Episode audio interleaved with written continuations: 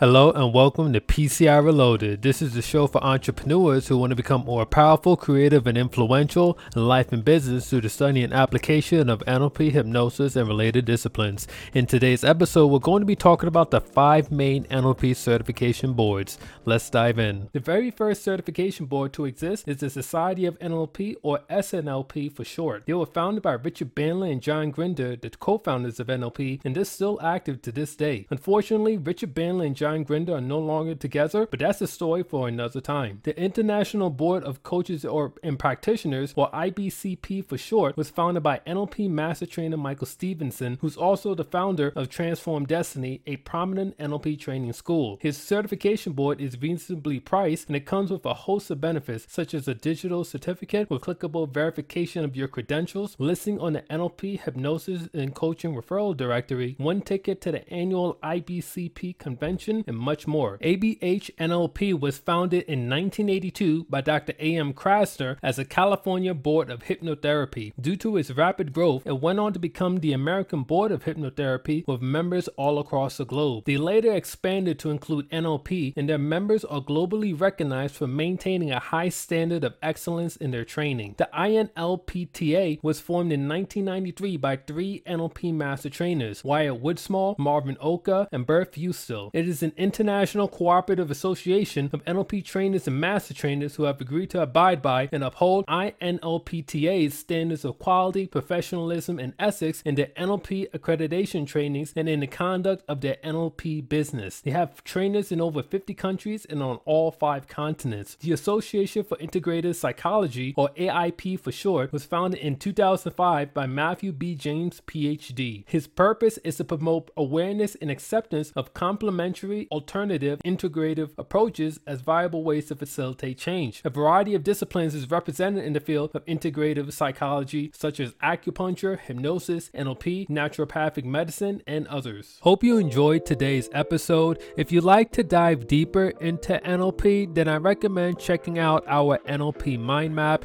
It breaks down all the different topics and subtopics within NLP, and it's a really useful reference to have. So, to get access to that mind map, all you have to do is go to pcialpha.com forward slash mind map and you can download it for free. All you have to do is enter your email and it'll get sent to your inbox within a few minutes or so. Thanks for listening, and we'll catch you next time on PCI Reloaded. Bye for now.